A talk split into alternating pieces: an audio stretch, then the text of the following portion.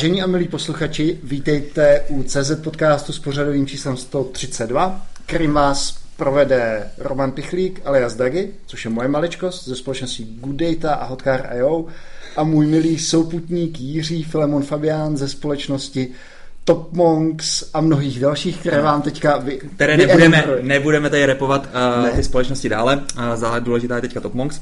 A nenacházíme se taky tentokrát ve společnosti Gudata. Ne. A nebrž v další zajímavé společnosti tady v Karlíně. A to ve společnosti Social Bakers. Tak, a nejsme tu sami samozřejmě, protože by nás sem přes Ostrahu nepustili, přes Sličnou Ostrahu musím říct.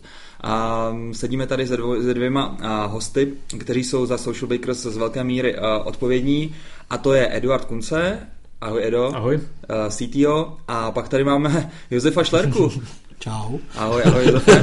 tak, eh, já musím říct, že teda nádherný ofisy. Nám, mně se strašně líbí tady ten betonový industriální styl, takže to přesně je na moji notu. A Máme tady skutečně pocit, jak kdyby jsme se ocitli o deset let zpátky v Systinetu. Protože... No, ale v takovým trošku hezčím Systinetu. No, pohodně, jako, pohodně, pohodně Systinetu, tak, víc barevnějším. Uh, vypadá to tady teda moc pěkně, kluci, to teda klobouk dolů. Teďka nedávno jsem viděl někde na internetu, že se snad vyhráli cenu. Soutěžíme pořád. Pořád. A Ještě co to jsme bylo? nevyhráli. Je to soutěž o nejlepší kancel, no, nebo nejlepší zasedačku, nebo něco takového. Vytěžit tu investici do maxima. No, tak, takže dobře. Uh, dnešním tématem teda bude společnost Social Bakers, hmm. což je v podstatě už stálice na světě uh, na, na, na, ve startupovém nebi, tady v České republice. Jak dlouho vůbec Social Bakers fungují? Social Bakers fungují nějakých 7 let, ale my asi nejsme s Josefem úplně ty správní, který o tom mluvit, že my jsme tady rok a roka půl, že jo? Jasně. V podstatě. Já už skoro dva budu. Ty už. Josef už skoro dva, tak. V Dubnu. jasně, jasně. Uh, samozřejmě se Social Baker se pojí uh, jméno a uh, řežáb, mm-hmm. uh, který teďka ustoupil trošku do pozadí. Jaká je ta situace kolem? Ta situace je taková, jak přesně říkáš. No. Vlastně máme novýho CEO, který vlastně se bude starat dál o tu firmu a o to, kam jdeme. A Honza Řežáb se stal executive chairmanem, takže vlastně pořád ve firmě vystupuje, pořád tady figuruje, ale to CEO, jakoby tu exekutivní roli převzal vlastně Robert.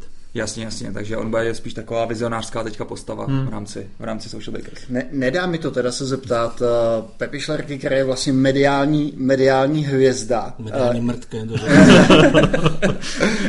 internetu, takže uh, nevyhrál si nějakou cenu jako mediální?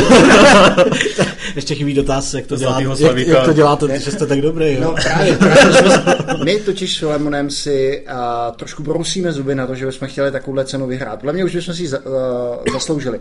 Když jako v, třeba v NHL si dávají uh, je ocenění za dlouhověkost, za oddanost hokej. No. Tak bychom podle mě potřebovali nějakou cenu za oddanost našim posluchačům a natáčení. Ne, bojím se, bojím se, že dřív umřu, ale dozvěděl jsem se takovou zajímavou věc, že vlastně v lupu nemůžeš vyhrát dvakrát po sobě. Ne, dvakrát, když snad nemůže jako vyhrát tu kategorii ty osobnosti roku, a. nejde vyhrát dvakrát. Jo. Ale já mám pocit, že jsem, že jsem tu cenu získal loni jako hlavně jako za vytrvalost, jo, protože se mi podařilo být třikrát druhý. Takže myslím, že už to bylo jako proti jako trapný, abych byl znovu druhý, tak jako to šouplo na to první místo. A Pepo, abych ještě uh, to uvedl na pravou míru, my máme samozřejmě spoustu posluchačů ignorantů a třeba náhodou o tobě nemohli, nemuseli slyšet, tak kde jsi se vzal, jaká byla tvoje historie? No, Můžeš přeskočit to, kde jsi se narodil. Jo, to jo, přeskoč, no, přeskoč. No já jsem teda původně studoval estetiku. Opravdu? Jo, jo, diplomku jsem psal o Kantovi.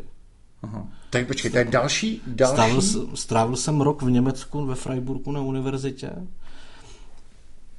Teď, jako všichni čekají, řeknu, že si dělám prdel, ale nedělám. ne, to já jsem skuteč, skutečně to... Jsme tady měli jinší exoty, se neboj. to je můj jako akademický background a dneska vlastně vedu studia nových médií na filozofické fakultě, mm-hmm. což je obor, který si myslím, který mají programátoři často, když se o něm dozvědějí, jako takový velmi ambivalentní vztah, mm. protože oni si moc nepotrpí na tu teorii, že pač jako je dobrý jako něco rychle prgat. Mm-hmm. Ale na druhou stranu si myslím, že tam děláme docela zajímavé uh, projekty. A jinak ale k tomu samotnému já jsem a teď začnu od, od toho gymnázia. Jo. Já jsem svůj první počítač dostal, když mi bylo asi 9 let, jo, takže já jsem ještě za to táče prostě už měl, už měl Atari no, a vlastně na něm jsem začínal programovat. A vlastně celou tu dobu, co jsem studoval všechny ty svoje humanitní věci, tak jsem se, tak jsem se živil jako programátor. Mm-hmm. Takže vlastně já jsem také počítal a já jsem vlastně uh, eh, 17 let uh, vyvíjím věci pro net a webové aplikace a podobně. Takže nejdřív to bylo prostředek obživy, uh, pak se z toho stala jako záliba a když jsem před lety nastupoval do Ataxa dej mu pán Bůh věčnou slávu, tak jsem tam původně vlastně nastupoval jako takový jako Eda, protože jsem tam dělal šéfa vývoje. Mm-hmm. A vlastně měl jsem na starosti vývojáře, měl jsem na starosti hlavně vývoj nových produktů. A v rámci toho vznikaly všechny ty naše nástroje, jako byl ten social media monitoring a, a podobně. A vlastně protože mm, se tam našla nějaká mm, eh, blízkost mezi tím produktem těch, to, ten social media monitoring a tím, mm. co dělám, nebo tím, co jsme tam dělali, tak eh, došlo vlastně k tomu, že nás Social Bakers koupili a tak já jsem se ocitl tady.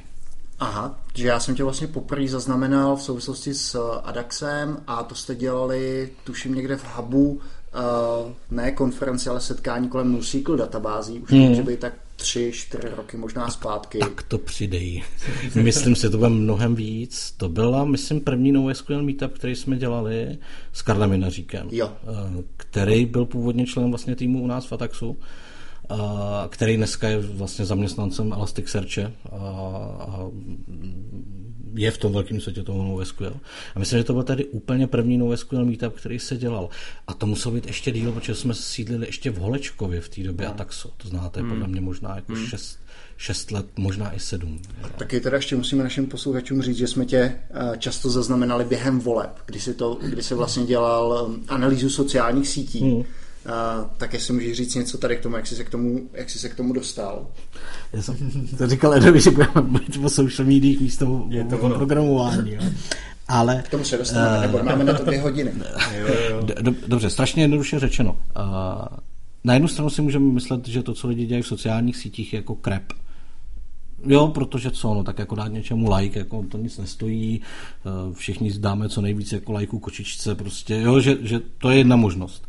Na druhou stranu, podle mě, každý ten like, každá ta věc, co v té síti uděláme, nějakým způsobem vyjadřuje naše postoje ke světu. Možná slabě, ale vyjadřuje.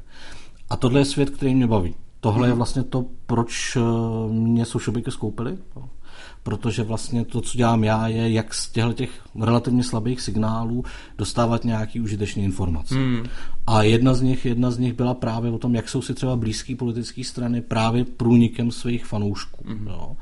A pro nás ty politické analýzy, které jsme dělali pro britské volby, děláme teďka na amerických volbách, mají navíc povahu takového hezkého PR. Je to, je to území, ve kterém, když se udržíme žánrově neutrální, což umíme, a já myslím, že, že je to i na těch vidět, bylo v té televizi vidět, tak je to vlastně téma, který je žádaný, to znamená novináři jako po něm rádi skočej, nám to přináší publicitu, ale konec konců politický marketing jako je úplně ten samý, jako je marketing jako v jiných oborech. Mm-hmm. Takže my potom můžeme ukazovat v těch firmách, v úvozovkách znáte z televize mm.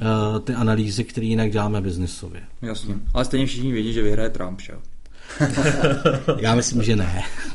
Dobře, tak to jsou výsledky zatím pro sebe. Každopádně musím teda říct, že Ataxo bylo poměrně uh, silný tým, když ty říkáš vlastně Karmy, co kterýho já považuji za mm. jakoby tvoje dvojče, protože vlastně ta jeho dráha je hodně podobná, že vlastně taky vlastně se angažoval na filozofické fakultě a pak vlastně uh, nějak skřížil vlastně humanistický, humanitní vědy plus, uh, plus technický, což mi přijde úplně úžasný, protože jeho přednášky pak uh, jsou úplně něco jiného, úplně z jiného světa, než z takový ty klasický technoid, technoidní, což já si myslím, že asi ten, ty, ty budeš mít asi ten stejný setup.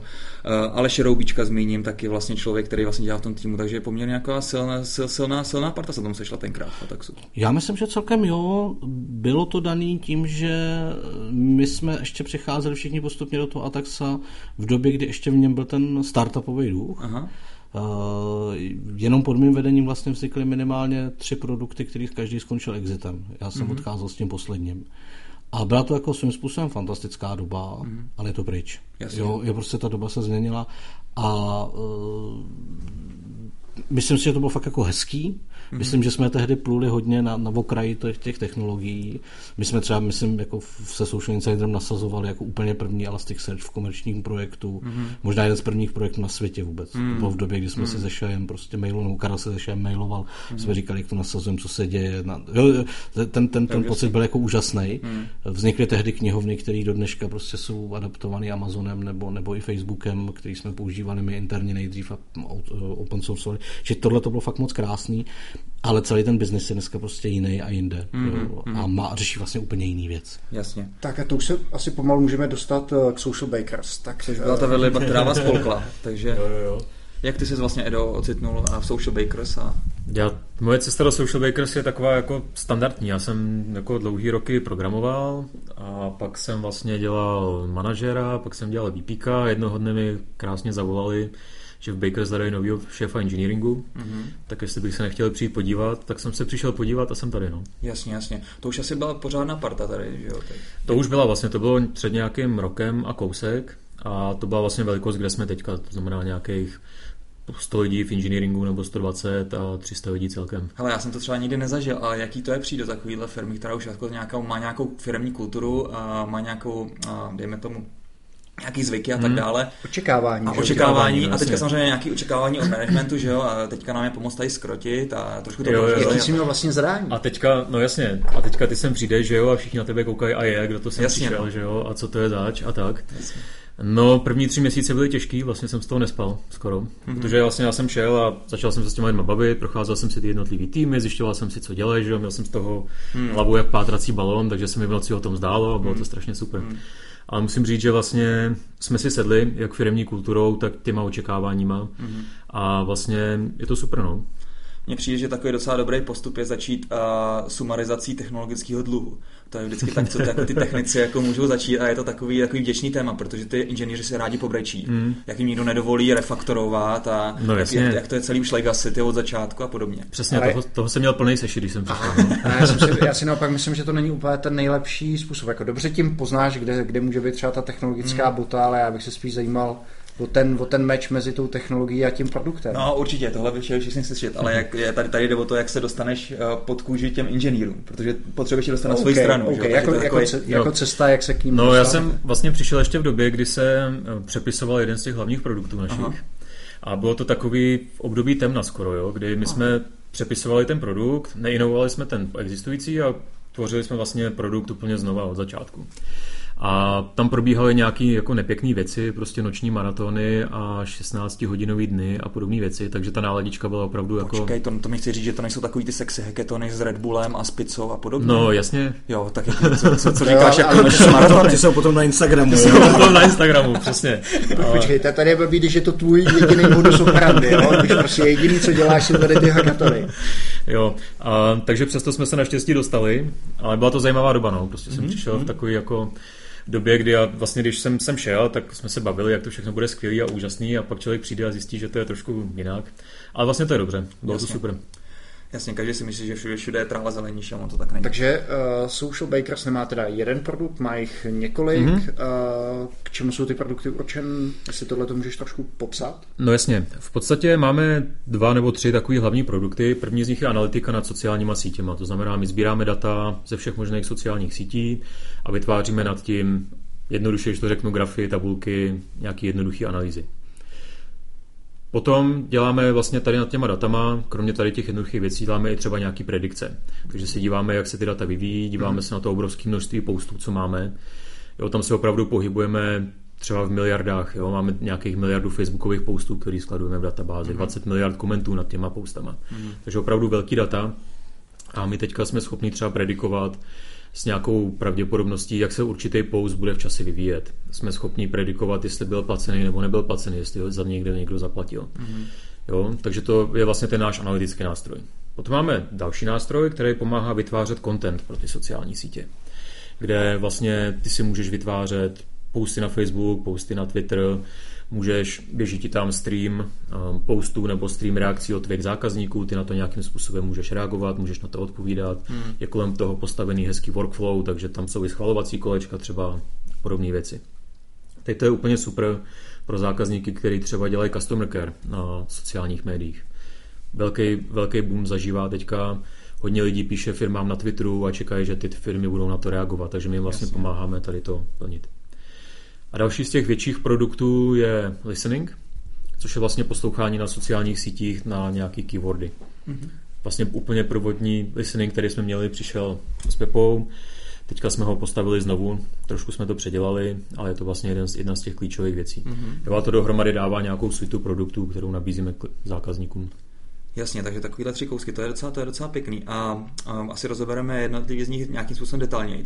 Takže ta analytika. Mm-hmm. A, v poslední době vlastně ty jednotlivý sociální, provideři jednotlivých sociálních sítí začaly poměrně utahovat šroubky, mi aspoň mm-hmm. tam přišlo. Teda Twitter se teďka trošku změnil, že zase s příchodem Dorseyho mi to přijde, že zase zařekl, mm-hmm. že developers friendly a podobně a tak dále, že zase, zase to otevře.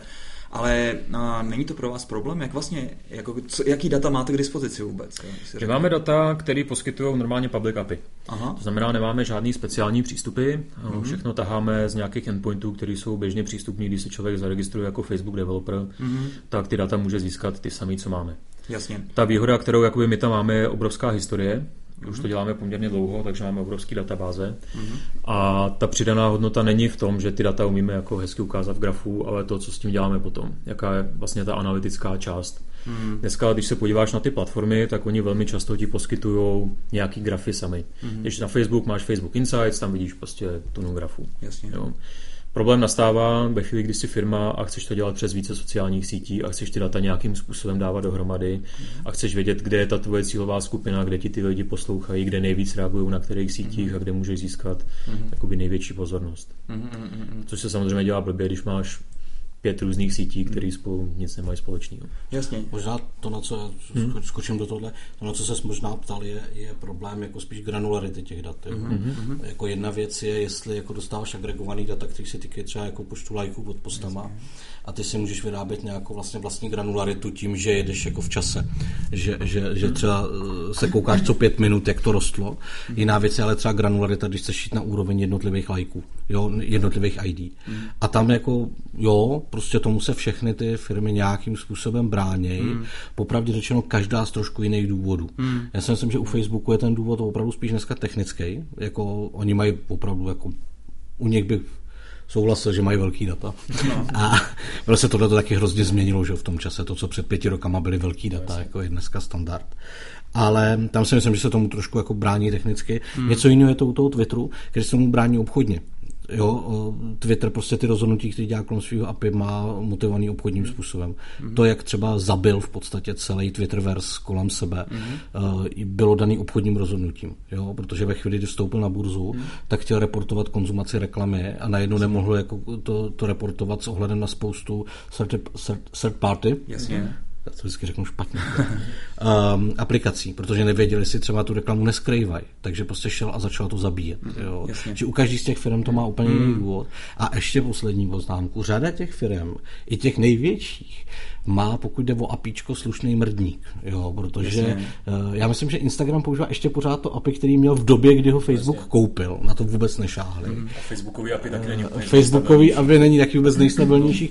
A dlouhou dobu třeba YouTube API bylo ještě pořád to starý YouTube API, který byl, mm. jo, to znamená, ono taky jako z pohledu těch, těch firm samotných, uh, když už potom jakoby dělají znovu ty APIčka, mm. tak už tam implementují ty restrikce, které jako chtějí, ale dlouhou dobu nechávali běžet třeba ty APIčka z dob nákupu té firmy. Jasně. A ty byly samozřejmě mnohem liberálnější, protože mm. potřebovali vybudovat ten ekosystém. Já bych se ptal, jaký teda hlavní sítě sledujete? Máte třeba i, i řekněme, specifika, to znamená ruský eh, sociální sítě nebo Čína, Ázie obecně? Tak samozřejmě Facebook, Twitter, jakoby z těch největších, Instagram, YouTube. A v Číně teďka máme velký partnership se Sina Weibo, což je takový vlastně čínský Facebook, kde pro ně budujeme analytiku přímo do jejich jako aplikace, do jejich webu budujeme analytickou no, část. To, hmm. uh, to asi teda musí mít docela velký nároky na škálovatelnost, ne? Třeba když ten čínský trh předpokládám, že je obrovský. Čínský trh je obrovský. My teďka jdeme postupnou cestou, tak my se vždycky snažíme jako dělat to inkrementálně. Takže teďka máme tam puštěný accounty, které jsou hlavně firmní, to znamená mm-hmm. analytiku pro soukromé osoby mm-hmm. zatím neděláme a nad tím tu vlastně tu aplikaci ladíme a začínáme ji škálovat. Mm-hmm. A jinak obecně škálování pro nás jako je samozřejmě velká věc, protože těch dat máme hodně a přibývají neuvěřitelným tempem takže všechno máme v Amazonu a snažíme se to udržet při životě. No. Mm-hmm. Máte třeba, ještě bych se ptal, eh, tady na to eh, konto nějaký speciální podmínky vyjednan s Facebookem a s Twitterem, protože musíte být velký uživatelé jejich, jejich apíčka a velký, řekněme, násoskové těch dát, že jo? Taky. Já nepamatuju si, že jsme měli něco special. Já myslím, že special máme jedinou věc, že jsme pořád preferit, jsme preferred, partner. preferred partners, a. to znamená, že se třeba v určitých změnách dozvídáme jo. jako dřív, mm-hmm. ale není to tak, že bychom měli nějaký exkluzivní jako prolomení jo, limitu. Opravdu? Jo, já jsem, tohle častá otázka, se lidi furt na to ptají, no. je to strašně jednoduchý. Nás fakt používá hodně lidí. Mm-hmm. A když nás používá hodně lidí, tak máme hodně tokenů. A když máme hodně tokenů, jo, tak, tak máme aktivní aplikace. Jo, to znamená, to je to je ta, to je ta výhoda té firmy, je velká. Já musím teda říct, že my jsme z Goodata vlastně naráželi na tom YouTubeovém API, když mm-hmm. jsme mhm. dělali analytiku, tak tam s nám snad museli nagrantovat nějaký speciální uh, throttling nebo throttlovací klíč, mm-hmm. protože jsme byli jo. jedni z největších no. uh, uživatelů vůbec toho, toho YouTube, YouTube API. Tak proto jsem se ptal. To, no, to je zase specifikum YouTube a to je právě to, že dneska vlastně mluvit o těch ekosystémech kolem těch mm. uh, sociálních sítí o nějaký jednotný politice skoro nejde.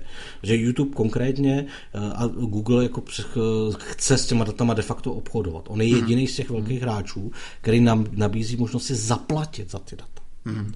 Jo, to znamená jako ty limity prolomit prostě financema. Mm. Tohle Facebook ani Twitter jako nedělá. Twitter na to šel jinak, koupil GNIP, zavřel kanály všude jinde a prodává de facto ty data přes ten GNIP. Mm-hmm. Ani neprodává napřímo. Mm-hmm. Jo, čili každá z těch firm volí úplně jako jinou strategii a my se snažíme to dělat tak, aby jsme nemuseli mít žádnou speciální mm-hmm. dohodu. On je to výhodný ji nemít protože když ji máte, tak jste de facto jako závislí na Jasně, tom providerovi. Mm-hmm. Takhle, když přijde zítra ráno Facebook a zavře to, tak to zavře pro všechny. Mm-hmm. Jo, Eh, je to lepší vlastně, než být zaháčkovaný nějakou speciální smlouvou hmm. s těma firmama. Hmm. Výjimkou je Weibo, protože Čína je prostě výjimkou sama o sobě a pro sebe. Jasně, jasně. Uh, dobře, uh, takže to jsme brali sociální sítě vnitř, uh, vnější. Vy jste samozřejmě zaměření na marketing, jak se mluví o značkách. Máte třeba nějaké ambice, přestojí třeba i nějakou analýzu vnitřních sociálních sítí, třeba z hlediska vlastně toho, jak třeba ty zaměstnanci se cítí v těch firmách a podobně, nějaký sentiment ve firmách a tak dále? Na to možná odpovím já. Když přijdou tyhle ty requesty, tak jdou do toho mýho oddělení, mm-hmm. protože to jsou vlastně jakoby speciální klientský požadavky. Mm-hmm. Jo. Mhm. Faktem je, že my v tom našem rozvoji eh, se nechceme jít do těchto těch sítí z jednoho prostého důvodu eh, a ten, tím problémem je customizace. Mm-hmm. Jo. Mm-hmm. Snažíme se maximálně, aby ty produkty, které nabízíme, byly reprodukovatelné a byly, byly škálovatelné. Aby to byly produkty, aby byly škálovatelné. Eh, proč? On to může vypadat jako customizace, může vypadat jako super biznis pro firmu, která má 50 lidí, Jasně. ale je to smrtelný biznis pro firmu, která má 300 lidí. Mm. Jo, čili tomu se snažíme vyhybat. V obráceně ale pokud přijde klient, který potřebuje nějakou, dejme tomu digital konzultanci, tak tohle jsme schopni připravit. Třeba ta expertíza, kterou dneska máme v Social Network Analysis, je myslím velmi dobrá, mm. takže jsme schopni prostě pomáhat klientům mm. na té konkrétní bázi podobný casey tohohle typu, třeba najít uvnitř vlastní firmy, um, kdo je vlivný na sociálních sítích, aby ta firma mohla líp s ním spolupracovat, tak uh, tohle jsme měli třeba pro kosmetický průmysl ve Francii, jsme hmm. dělali takovýhle case. Jasně. Zajímavý. Uh, takže uh, týká se, dva, uh, sbíráte neskutečně množství dat. Asi nejspíš nejvíc mi teďka přijde, že teda z Facebooku a z, teda z toho, uh, z toho Weiba, podle té uživatelské základny. Uh, technologie zatím kam to všechno lejete. To je, to je obrovská hadice, která, která někde musí končit. Že? To jsou ty dva krásné světy, jako kde my se rozejdeme. Jaký, jaký je ten, Edo, to je tvoje. jaký je ten účet potom za to AWS? do toho účtu se asi nevím pouštět, já to ani z hlavy nepamatuju, ale vlastně tam provozujeme momentálně přes 400 serverů. Jo, a ten, ten počet neustále roste. A, a můžeš říct teda, jaký technologie z toho AWS jste V podstatě používáte? jenom infrastrukturu. Jenom EC2 teda? Mm-hmm. To znamená mašiny, S3? Jenom mašiny. Uh, hlavně. Hlavně. Takže jo. nic z těch uh, přidaných služeb. Nic z těch přidaných služeb. My se snažíme být, my jsme totiž migrovali na Amazon před nějakýma dvěma rokama, asi zhruba. Aha. A snažíme se být nezávislí tady na těch platformách, protože ono, jako Amazon nám teďka vyhovuje, může se stát, že přijde někdo jiný a může se stát, že přijde nějaká úžasná legislativa typu zrušení Safe Harbor, která může teoreticky nutit firmy jako nás přesouvat data. Takže my se snažíme být nezávislí na těch providerech, aby opravdu je využívat jako infrastrukturu hlavně. Hmm. Takže technologicky databázově najdeme asi úplně všechno, co vás napadne.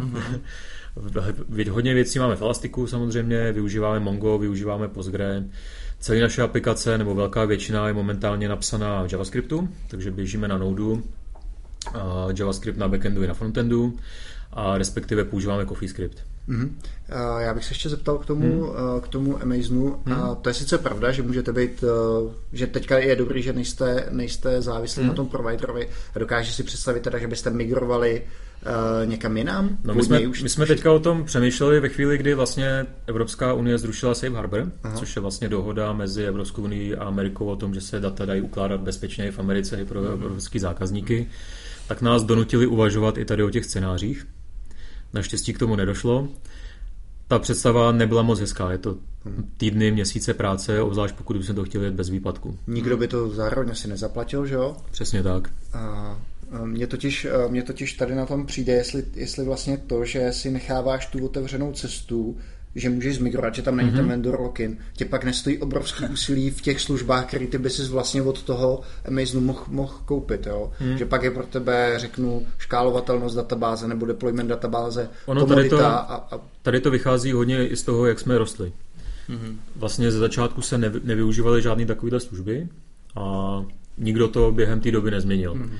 Takže se jenom přidávaly stroje, stroje, stroje, hmm. stroje a šlo se po hrubém výkonu a neřešilo se, kde to běží a jaký další služby. Hmm. Samozřejmě dneska chodí halda providerů, ať už je to Microsoft nebo Google, který říkají zmigrujte k nám a bude to strašně skvělý. My se držíme Amazonu, protože nám to momentálně nejvíc vyhovuje. Hmm. Hmm. Já mám jeden takový jako krásný, hmm. krásnou historku z dob, z dob jako Ataxa na, na Amazon a uh, musím říct, že pro mě to bylo to, kdy jsem si Amazon zamiloval, byla situace, kdy už i na tom našem malém projektu jsme šli k těm 20 serverům, hmm. takže už jsme se stali jako uh, klientem de facto, o který dostává svého obchodníka. A oni si s námi chtěli udělat kol. Tak jsme přišli na kol ještě tehdy s Karlem Minaříkem a s Vojtou a seděli jsme tam a z druhé strany se nám ozval uh, obchodník z Lucemburska, říká, hele, dětská jsem váš jako obchodník, ale nebojte se, můžete mluvit technicky, protože vedle mě sedí inženýr a když, mě, když vám nebudu mm-hmm. rozumět, tak on mi to vysvětlí. Mm-hmm. Jo. A to byl pro mě příznak toho, že ty firmy to berou vážně, mm-hmm. že s obchodníkem sedí inženýr. Jo. A tohle je dneska jako unikátní vlastně servis, který si ten Amazon pořád drží. To je jedna věc. A druhá věc je, on je dražší, ale je naprosto transparentní. Jo je, je, je transparentní, člověk ví, umí spočítat dopředu, kolik co ho bude stát při tom objemu dat a je schopen tohle pak bez problému přepočítat do a ceny pro klienta. Konec konců Amazon mm-hmm. si tady to i uvědomuje a začíná nabízet třeba migrační služby mezi datacentrama jejich. Aha že zatím je to pouze ve státech, ale ty, když řekneš, potřebuji se přesunout z jednoho datacentra do druhého, tak neděláš nic složitého, prostě jim to řekneš a oni to zmigrují. Mm. A já si dokážu představit, že postupně tady to budou nabízet globálně po celém světě. Já bych se zeptal, jestli jste zažili už nějaký výpadek s Amazonem, to je první otázka. A jaký to na vás mělo do, dopad teda? Nejeli jste nebo Přežili Já jste? nepamatuju žádný jo, velký výpadek. ještě tak sublají paměti, když byla jedna z těch... Eh, Ježiši, ani mi to nepřipomínají. To bylo tak to EBS, ne? No, no, no, no, 2011. No, no, jsme to zažili, no tak jako... Eh, tam je, to je prostě taková věc jako přihodí, jo. Jako to se nedá, jako to, takové, věci, takové věci se stanou. My tím, že jsme působili jako uh, lokálně s těma našimi produktama, nikoli globálně, tak uh, my jsme třeba nikdy se moc uh, nestarali o bezvýpadkovost. Mm. Ve smyslu, že když jsme potřebovali migraci, tak jsme prostě napsali klientům, hele, v sobotu budeme migrovat mm. a klienti byli zvyklí, že jsme jim prostě říkali, co se bude dít, takže mm. prostě jsme napsali klientům, hele, prostě výpadek na Amazonu a, a my to řešíme. Pak jsme proti tomu přidali ještě nějaký, nějaký věci, ale aby jsme balancovali třeba jinak, jo. ale to je, je to vždycky otázka jako peněz.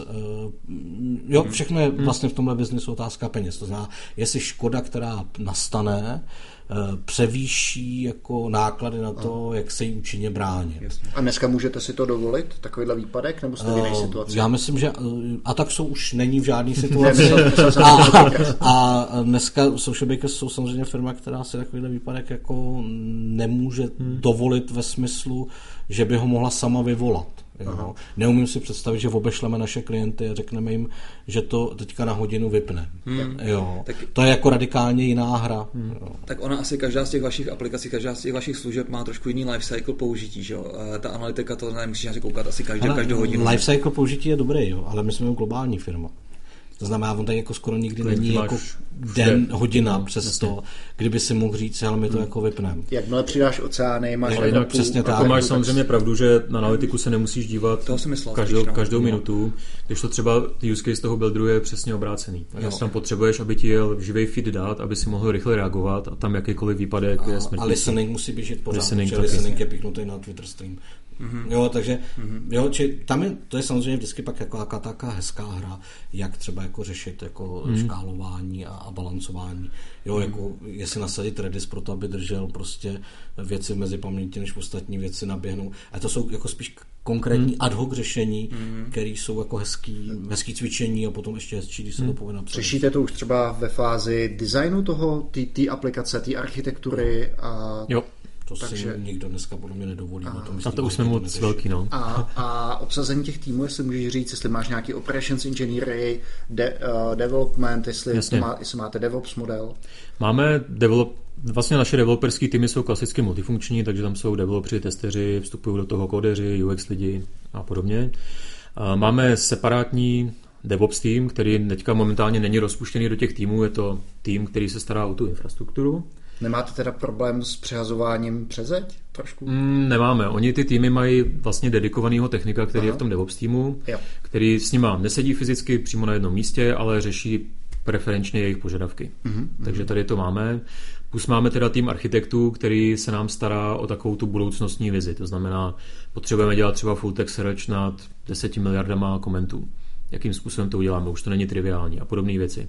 Takže máme tým architektů, který neřeší architekturu těch konkrétních produktů, ale dívají se spíš na tu hmm. vizi, kam bychom se měli ubírat, aby jsme to pořád uškálovali. Hmm. To je úžasný. A když jsem zažil takovýhle setup, tak mi přišlo, že pak ty architekti byli vnímáni takový jako ty lidé, kteří žijí ve své slonovinové věži a kteří nejsou úplně ve styku s tím týmem a ten tým vlastně na ně působil jako takový bílý krovinky na virus, který se jim snažil jako roz... Nedůvěřovali, Nedůvěřovali si. Nedůvěřovali si. Hmm. To zase souvisí možná s tím trošku házením vlastně uh, toho hnoje přes, ty, uh, přes, tu, přes tu zeď. Uh. Ono záleží, v jakým to máš setupu. Jo. Když máš Aha. setup, že architekturu těch vlastních produktů a feature, které jsou teď, si dělají ty týmy sami, mm-hmm. kdy k tomu nepotřebuješ ten dedikovaný tým architektů, tak tady to tam nevzniká. A tím, že ty architekti se opravdu dívají na výhled rok a dál, mm-hmm. tak je to mnohem jednodušší, protože oni připraví nějaký třeba technologický stack, připraví, jakým způsobem to bude fungovat mm-hmm. a potom ty týmy už adoptují třeba sadu apíček, kterou volají a kterou využívají. Není pushback eh, od těch týmů, že by si tohle vlastně chtěli udělat sami, takovýhle design, a, že, protože to je vlastně to je design upfront, to mm-hmm. znamená, že už přicházejí něco, k čemu možná úplně nemají důvěru, nebo... Já myslím, že ty týmy, tím jak ty produkty jsou velký a to, co dělají, tak mají z vlastní práce dost, takže tady k tomu nedochází, nebo ne často. Samozřejmě občas se objeví, oni se tam hrajou se samýma cool věcma, já bych chtěl taky, mm-hmm. tak my v, v maximální míře umožňujeme se tam přesouvat a posouvat Jasně. se mezi těma týmama. Nicméně nedochází k tomu úplně často. Na toto konto musíme říct, že jak jsme se vlastně Edo už bavili uh, dopředu, uh, tak uh, ty docela tlačíš tu myšlenku samoorganizující se týmu, co se týče hiringu a podobně. Uh-huh. Nejenom třeba toho, mohl bys to jen popsat, jak vlastně ty týmy Tak fungují. ono, my jedeme, já bych skoro chtěl říct, že to je skoro jediná agilní firma na trhu, jo, ale skoro, jo, jo. I v podstatě jedeme čistý Scrum, co se týká vývoje, to v podstatě Scrum by the book. Nicméně máme to, že máme extrémně plochou organizační strukturu, to znamená, máme týmy, máme Scrum Mastery a mezi mnou a těma Scrum Masterama už není žádná další vrstva managementu. Mm-hmm. Aby se tady to dalo škálovat, tak my potřebujeme, aby ty týmy byly schopny sami fungovat, sami se rozhodovat, aby ty rozhodnutí vznikaly v místě a v čase, kde jsou potřeba, aby se nečekalo prostě na nějaký další lidi na nějaký chain, než to probublá. Mm-hmm. Takže my tlačíme to, že ten tým opravdu jsou svým pánem, rozhodují se o tom, jak, jakým způsobem budou fungovat, jaký tam budou přijímat třeba členy. To znamená, že ten tým, když přibíráme nového člověka, tak ten tým má právo veta, prostě řekne, s tím člověkem má pracovat nechci a my ho nebereme. Mm-hmm. A s tím souvisí i to, že mají retrospektivy, které jsou třeba opravdu hodně výživné, kdy ty týmy jsou, ty lidi v těch týmech jsou ochotní si vyříkat věci přímo tam. Ale to by se to nepovedlo, tohle bys měl udělat líp, tamhle to hmm. a tak. A hodně to čistí prostředí, nebo hodně to čistí vzduch, a zároveň ty týmy se na sebe můžou absolutně spolehnout. Takže měli jsme třeba příklady, kdy prostě s někým se rozejde přítelkyně, ten člověk je v podstatě mimo nějakou dobu, tak ten tým je schopný v tu chvíli zabrat, vzít třeba tu práci za něj a pomoct mu s tou situací, pomoct mu se přesto dostat. Hmm. A to podle mě je klíčem k tomu, aby dneska ty firmy a ty týmy vůbec mohly fungovat. Hmm. A vlastně nám to pomáhá držet i tu strukturu hodně plochou a hodně distribuovanou do týmu. Musím říct, že tahle ta myšlenka teda rezonuje s tím, co jsme slyšeli na Happiness at Work. Mm-hmm. Konfer- Martina Paličky, sekretáry. Mimochodem mm-hmm. skvělá konference Michale Schreier, děkujeme, že jsi nás tam pozval. Jo, jo, děkuji, že jsi mě tam nechal mluvit a bylo to úžasný. Jakou máte retenci? Líbí se to tady to lidem? Ne všem. Aha. Tady ten model není úplně pro všechny, jsou lidi, kteří nechtějí mít zodpovědnost za to, Aha. co dělají a nechtějí mít zodpovědnost za to, kam jdou. A tím, jak je, ten, tím, jak je to prostředí nastavení, tak oni tady nevydrží dlouho. Mm-hmm. Přece jenom, když jsi na retrospektivě a čtyřikrát, pětkrát za sebou dostaneš feedback, že ti to fakt nejde a že mm. ty lidi s tebou nepracují rádi, tak to rozmyslíš a odejdeš. Tak pokud je ta ostřediska nastavená takže skutečně to ostředí ty lidi, který nechceš kolem se vidět, tak je to úžasný, že jo? Pak mm. už ta firma začne trošku přelejvat uh, špatným směrem.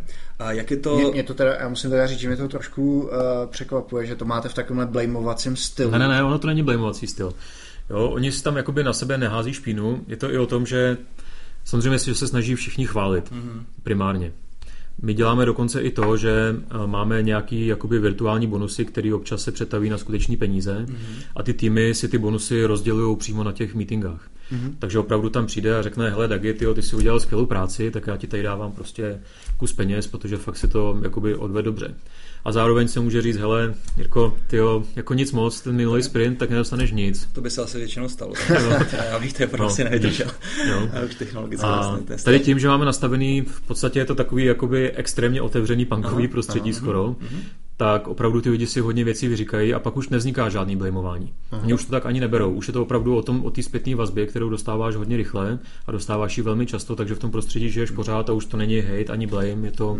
Já, já bych se teda ještě zeptal, jak v takovém prostředí vlastně se vám daří a jestli máte nějaký hvězdy, že většinou to, ta skladba toho týmu se tvoří okolo mm-hmm. nějakých lídrů a jedinců, jo. který mají někdy občas nějaký specifický postavení, ať už třeba nad trelem a a nebo jo. tím, jak, jak se chovají vlastně k Tady ty lidi samozřejmě vznikají a objevují se a ten tým se kolem nich postaví.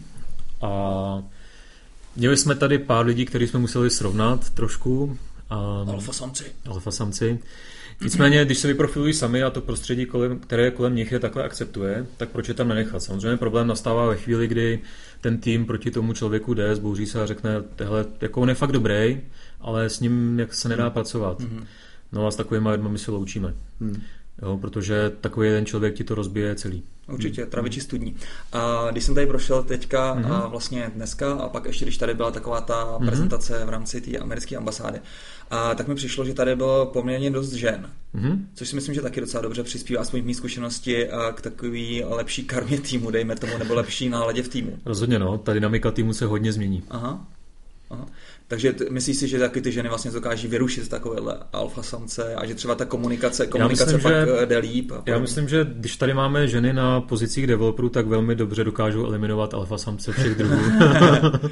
já si myslím, že to je úžasný case pro Čekýtas a spol, mm-hmm. že by měli dodávat vlastně ty své absolventky do firm, jako je. My jsme se na tom bavili během toho eventu, že o tom trošku, že bohužel těch, jakoby těch žen, které nám chodí na pohovory, mm. je poměrně málo. Mm. My bychom je samozřejmě velmi rádi brali, ale je jich poměrně málo. Jenomže to jde zpátky k tomu, jak vypadá dneska školství, jaký lidi se tam uh, hlásí na ty mm. školy a konec konců i k tomu, jak jsou vlastně holky malí vychovávaný doma. Mm. Jo, a to je extrémní případy jsou, že jo, třeba Čína, Indie, kde prostě je to úplně utlumený a v životě do IT. No tam my snad schrovno schazou ze skály. Ne? No, v podstatě. no. Já bych se tě zeptal uh, na to téma hajrování. Mm-hmm. Jak vám to jde? Protože bych řekl, že, že hajrovat někoho na JavaScript je vůbec asi to nejtěžší, co tady existuje. Aspoň já no, teda tak slyším. pak ještě Josef tady řekne, jaký to je, jaký to je na Aircode. jo, jo. Um, jde nám to pomalu. Jo, jde nám to pomalu, těch lidí je málo na trhu. Jo, většinou tak někde pracují. Je, je, je málo lidí, anebo je málo kvalitních málo? Málo kvalitních volných lidí. Ty v podstatě neexistují. Hmm. Takže je to o tom, že se snažíme tahat sem lidi, kteří mají zájem o to, co děláme a zajímá je ty technologie, které děláme. A samozřejmě ten hajrovací proces, jak je nastavený, tak znamená, že i když najdeme člověka, který by k nám chtěl jít a má třeba znalosti, tak se nemusí hodit do těch týmů. Prostě ten tým ho odmítne. Mm-hmm. Uh, já bych se tě ještě zeptal, my třeba v Goodata teďka najíždíme na to, že jsme v podstatě, nechci říct rezignovali, ale mohlo by to tak mm-hmm. vypadat na to, že chceme, aby ten člověk byl jenom JavaScript. JavaScript. A říkáme, pokud umíš programovat a chceš se naučit JavaScript, tak pro nás to mm-hmm. není problém. Jestli máte podobnou strategii, nebo jak to, jak to děláte. Jestli pro vás Děláme... vlastně, jestli ta jo. bariéra toho JavaScriptu je velká, nebo řeknete, OK, tak tady se to naučíš. Snažíme se, aby ten člověk byl programátor jako tak, aby, znamená, aby uměl přemýšlet.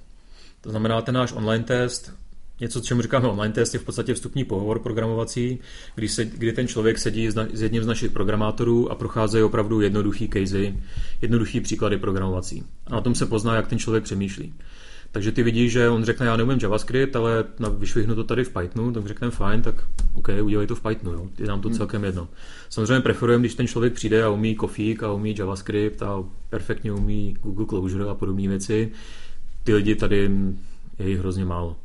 Další strategie, kterou děláme, je, že si ty lidi vychováváme, říkáme tomu školka, kdy vlastně vezmeme lidi ze škol, z univerzit a oni k nám chodí, něco se naučí a dělají práci na nějakých produktech. Jo, a my si je postupně vychováváme, učíme je ty technologie a ve chvíli, kdy oni tu školu končí nebo třeba chtějí přejít na nějaký větší úvazek, tak už máme lidi, kteří znají ten náš technologický stack, znají to prostředí té firmy, vědí, co zhruba tak očekávat a máme je ready, aby mohli začít. Mm-hmm. To jsem já, Filip.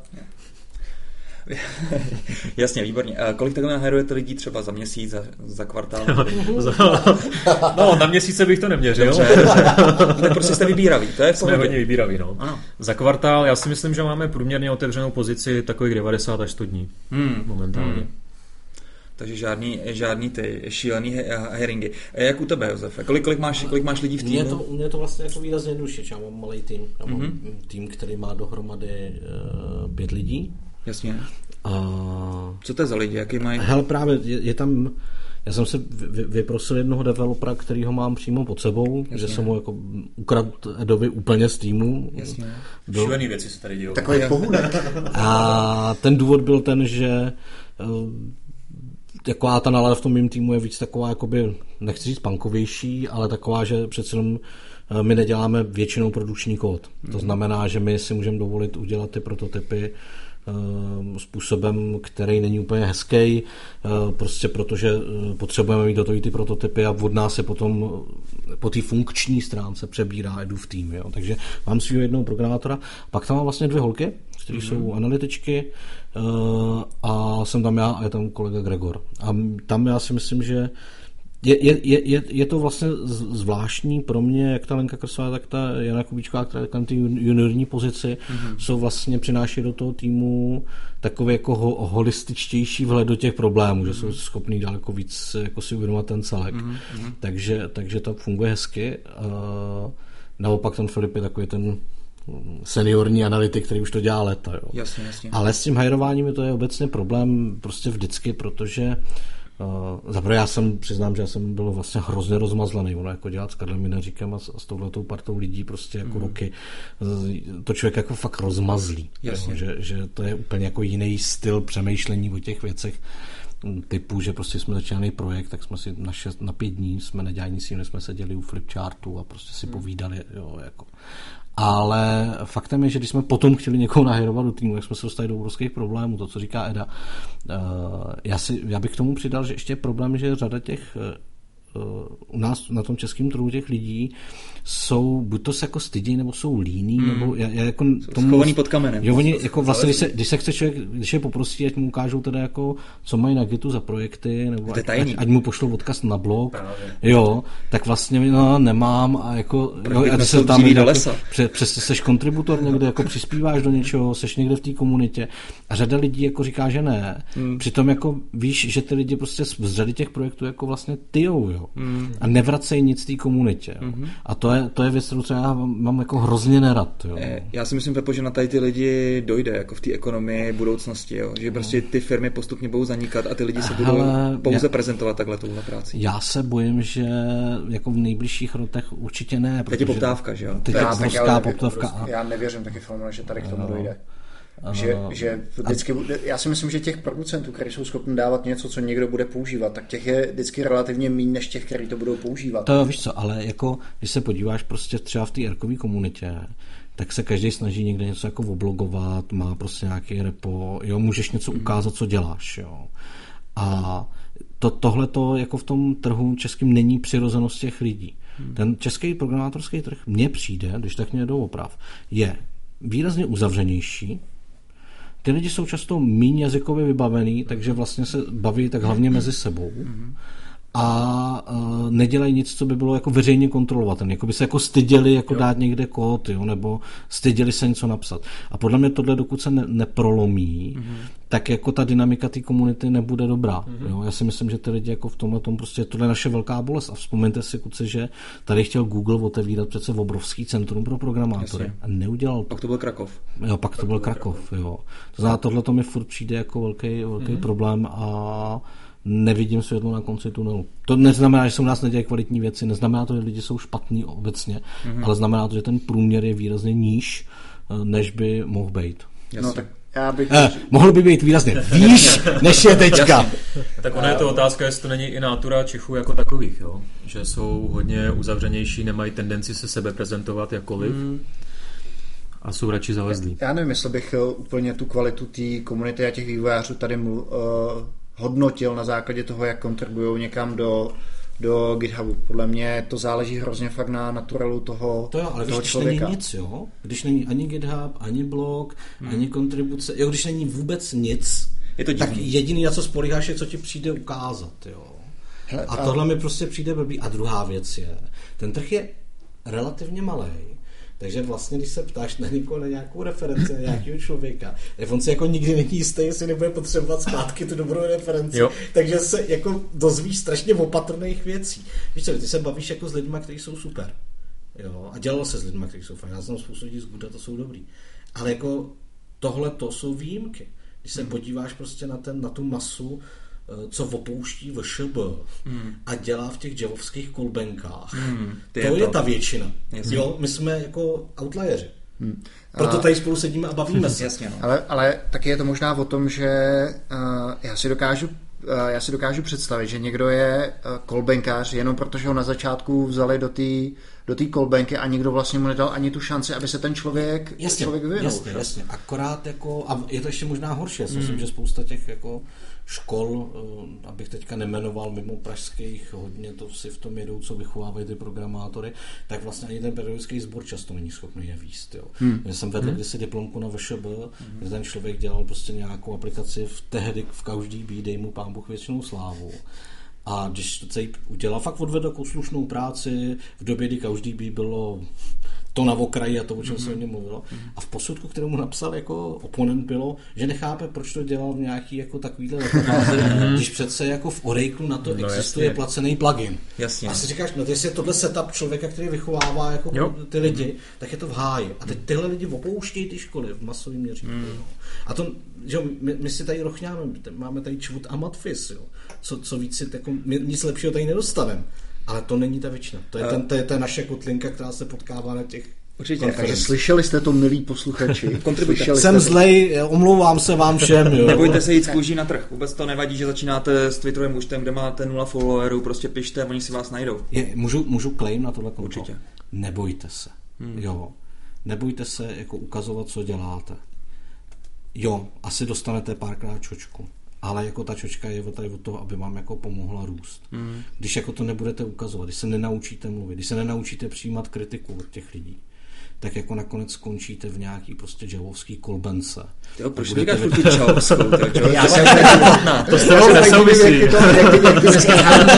Skončíte v nějaký takový, skončíte v nějaký, eh, stanete se jako lepším ekvivalentem ukrajinského dělníka a který chodí prostě do té fabriky. A je to škoda, protože programovat je něco jako umělecky tvořit. tvořit kreativní práce. Kreativní práce. Kreativní. Pepo, ty jsi tady zmínil teda ten Matfis a ČVUT. Zkoušel jsi nějakou kolaboraci, třeba co se týče uh, jejich uh, vědců? Hele, to, to je v mém případě taková komplikovanější kapitola. Zkusím to vysvětlit tím, že já se snažím pohybovat mezi tím akademickým světem mm. a mezi tím světem biznesovým. Uh, jako já nevím, architekt, který učí na, ČV, na, na, na, na ČVUT architektura, zároveň má nějaký architektonický studium, něco na tenhle způsob si to zkusíme mm. představit. Tak vlastně já jsem v přirozeném kontaktu s lidmi z Matfizu i, i z ČVUT. Na Matfizu tady v Karlině děláme erkový meetupy, já znám spoustu těch lidí, co tam dělají. Mm. Ve škole třeba na nových médiích eh, vznikla počítačová hra Československo 3989, která vznikala u nás na katedře a výuková hra o tom, jak to bylo za Heidrichiády. A ta kompletně vznikala ve spolupráci s Matfizem. To byl společný projekt. Čili okay. já tam tenhle ten problém jakoby necítím a nemám.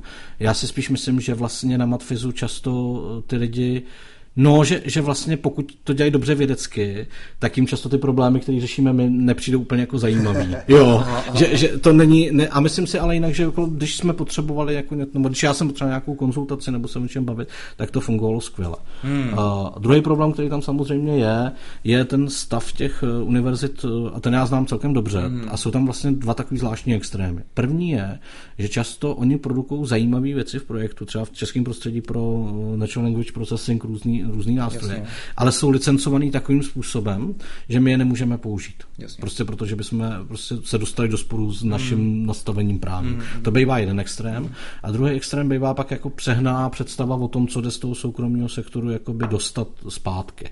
Ale tohle je proces, který bude takhle běžet a ty firmy a ty, ty, ty univerzity a, a polytechniky hmm. si na sebe prostě zvykají a já si myslím, že v horizontu pěti, šesti leta spolupráce obecně bude jako na ještě lepší úrovni. Čili hmm.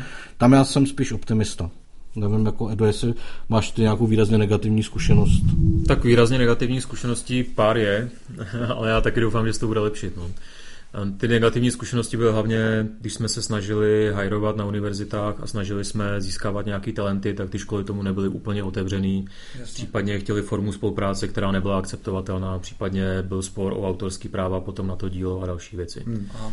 Já si pamatuju, když jsme takhle ve Vendavu to vyzkoušeli, tak jenom si řekli o nějakých 50 tisíc konkrétně vlastně, myslím, že ta jeho Moravská univerzita Mony a za to jsme měli nějaký přístup na nějakou nástěnku a mm-hmm. mohli jsme tam něco prezentovat no. a tak dále. Já si spíš myslím, že to fakt ty firmy jako učí. Mm-hmm. Ono by, a ty univerzity taky. Tam je problém v tom, že univerzity na rozdíl tuším od Spojených států vlastně u nás mají strašně složitou cestu, jak zakládat startup, jo. do kterého vkládat svoji knowledge. Jo, jo. Myslím si, že kdyby se tohle změnilo v té právní rovině, takže by ta spolupráce mezi univerzitami a soukromým sektorem byla výrazně mm, lepší. To jsme připomněli, že to většinou ta cesta vlastně od toho našeho účtu k těm jednotlivým lidem vlastně v tý, v tý, na té vysoké škole je poměrně zdlouhavá a každý si z toho něco takhle uštípává a vlastně tomu týmu, který pak skutečně Neprůvodná. dodává nějakou práci, tak vlastně tak, tak dostane z toho nějakou malinkou porci a vlastně na té cestě se to zasekne na strašně moc místech. No. Čili tak, já se omlouvám, pro většinou ty posluchači podcastu jsou programátoři, že do toho takhle vstupujeme. Na druhou stranu, když se uvědomíme, kolik jakoby, projektů zajímavých vzniká v tom prostředí univerzitním. Mm. My jsme měli možnost teďka být v kontaktu se Social Media Labem Stanfordské mm. univerzity. Mm. Uh, já si myslím, že to, co děláme s datama, uh, děláme jako dobře. Myslím si, že jako to, co já dělám v tom data miningu, že jako dělám na dejme tomu nějaký evropský úrovni. Mm-hmm. Ale když člověk viděl možnost toho, mm-hmm. co dělá ten Stanford, mm-hmm. když tam má prostě 50 lidí, který jako doktorandů a to, který prostě dělají takovou analýzu těch voleb, že člověk mm-hmm. jako nestačí valit volby, mm-hmm. jsou to schopní koordinovat, jsou vlastně malý korporace. Mm-hmm. Jo, tam v těch univerzitních prostě vznikají fakt famózní věci mm-hmm. a je velká škoda, že prostě to zůstává často pod pokličkou těch univerzit. Já musím říct, že pro mě byl docela šok, když jsem dorazil na Berkeley do Amplabu mm-hmm. a tam vlastně ty stojí za Spark Sharkem, že jo, za Sharkem a za tady těma věcma. A tam jsem přišel do takovýhle kubikul nebo do takovýhle konferenční místnosti, jako tady sedíme teďka s váma. A to bylo celý hustě popsaný nějakýma rovnicema. Jo, to jsem prostě nerozuměl vůbec ničemu, to prostě bylo šílený. Já jsem říkal, pak jsem se tam potkal vlastně s těma lidma, který, to, který za ně stojí. Říkal, no to, to je úplně jiný level. Jako, co, mm-hmm co tam vlastně je za lidi, že, že to je úžasný. Nicméně, Pepo, ty jsi mě trošku zarazil tím, že jsi říkal, že neděláš dostatečně zajímavý projekty, nebo respektive děláš samozřejmě zajímavé projekty, ale dostatečně nezajímavý pro uh, tady ty akademické kruhy. Uh, protože já si umím třeba představit vytěžování nějaký parsování dat, to asi, asi opravdu není zajímavý. Ale pak třeba ta následná, třeba ta ne, predikce. Ne, to, to, to, jsou, to jsou různé věci. Jo. Já, já, jsem reagoval na tu věc kolem programátoru, kolem jasně, a. Jasně. Jo. Protože jako specificky třeba optimalizace pro výkon, to není úloha, která zajímá akademika. Jo. Když jsme se bavili, já nevím, i s Jirkou Maternou, jsme se bavili z, ohledně toho deep learningu, tak z pohledu jakoby v úvozovkách technického, mm. to není akademicky zajímavý problém. Mm. Ten problém je solved. Jasně, jo, vy tam řešíte jenom, jak to lidi paralizovat.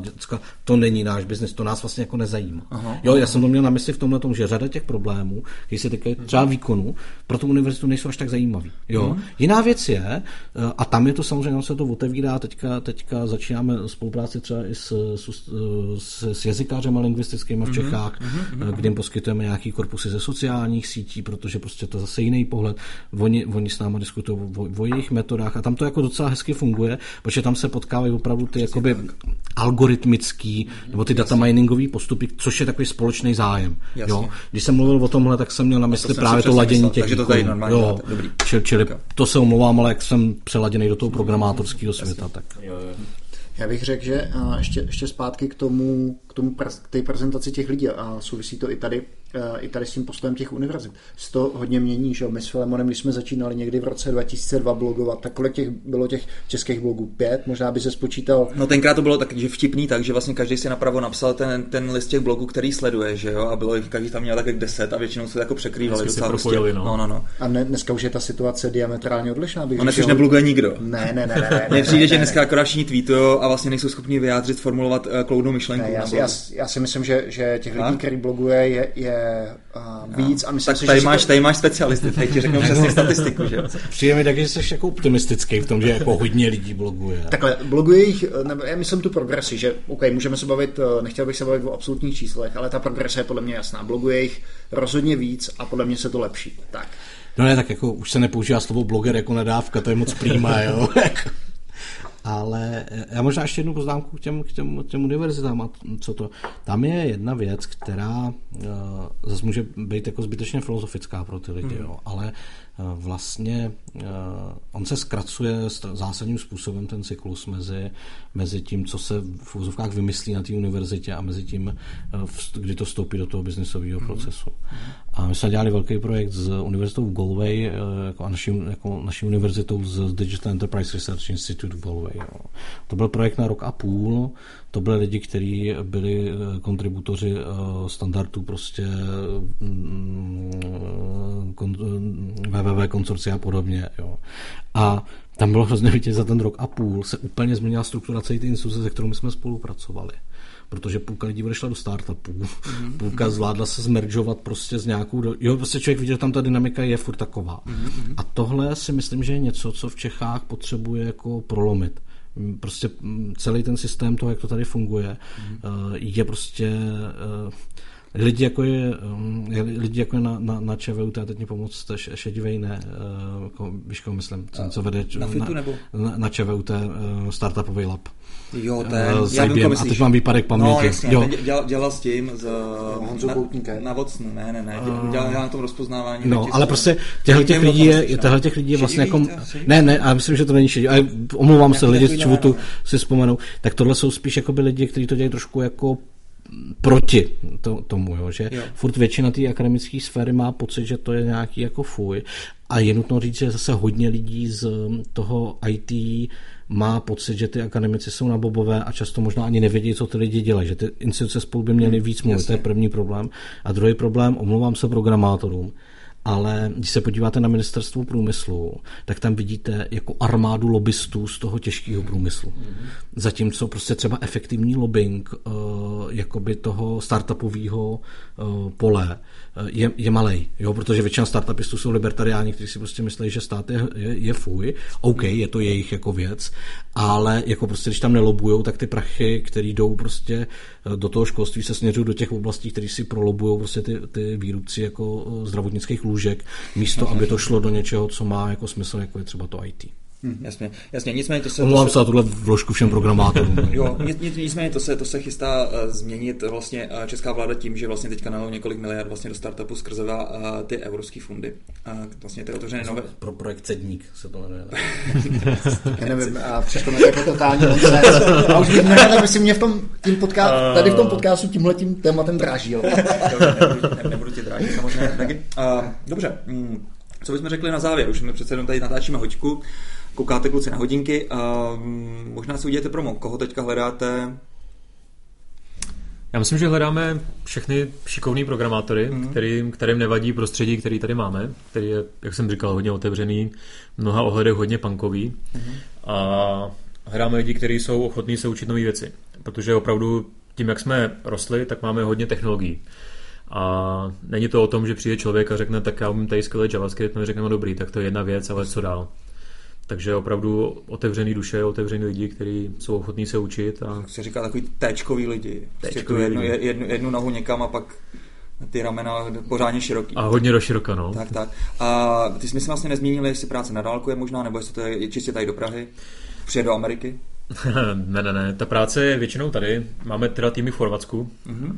Máme týmy v Plzni pořád, takže je to Praha, Jasně, Plzeň, Chorvatsko. Nicméně preferujeme, aby ty lidi seděli tady s náma. A zase je to důvod je ten, že ten tým nám nejlíp funguje, když ty lidi sedí spolu a opravdu ta dynamika je potom nejvíc vidět. Takže u nás třeba Jakoby týmy se můžou rozhodnout, že chtějí pracovat z domova některý den. Mm-hmm. V pořádku, ať se tak rozhodnou, je to čistě rozhodnutí toho týmu. Ale zase nemůže to, nemůže to rozhodnutí omezovat zbytek toho týmu. Kdyby se takhle rozhodl jeden člověk a řekl, já budu teďka pondělí, středa, pátek pracovat z domova a ten tým to začalo nějak ovlivňovat, tak to bohužel nejde. Takže Práce na dálku, ano, pokud to dělá celý tým zrovna. A máme třeba případy, kdy kluci jezdí do Tajska, jsou tam prostě 6-8 týdnů. Za normádě, jo. A když to tomu týmu nevadí, tak nám to taky nevadí. Jasně. Je to skutečně o tom, jak se to ten tým nastaví. Tak. Mm-hmm. Uh, já, já hledám, ano, povědě. hledej. já hledám, kdyby mezi těma posluchačema byl někdo, kdo má vystudováno a má nějakou praxi, Eh, kdo má vystudovanou VŠE a je původně ekonom, mm-hmm. má praxi s nějakým třeba s pobytem mediálce nebo nějaký ekonomický pozici a pak se rozhodl programovat. To znamená, umí v sobě, jakoby, nebo umí sobě skloubit jako znalost ekonomie, mm-hmm. a ekonomiky a všech těch věcí a finančních a tak, co, co, mm-hmm. co, co my jako z Fildy jako nechápeme. Mm-hmm. A zároveň je schopný jako modelovat. Mm-hmm. Tak takového člověka jako nutně potřebujeme. Takového člověka scháníme, protože nám se daří celkem dobře se pohybovat v těch sociálních vědách. I v té matematice máme vynikající Honzu Ruse mm-hmm. v Plzni, který, který dělá predikční modely, ale scháníme do týmu jednoho mm-hmm. jako ekonoma. A tak to kdyby byl, tak jako to by bylo super. Jasně, pokusíme se přemluvit. tak jo, to je perfektní. Tímhle jsme tady uzavřeli dnes, dnešní velice zajímavý povídání, si myslím. Určitě jste mě obohatil, protože pro mě Social Bakers byl pou, pou do, té, do té doby vlastně Honza Žežáb a pak samozřejmě ty.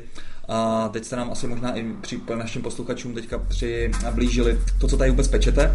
A mm, přejeme vám hodně štěstí, no. Ať je to teda i po. Ahoj, děkujeme. Mějte se. Ahoj. Čau.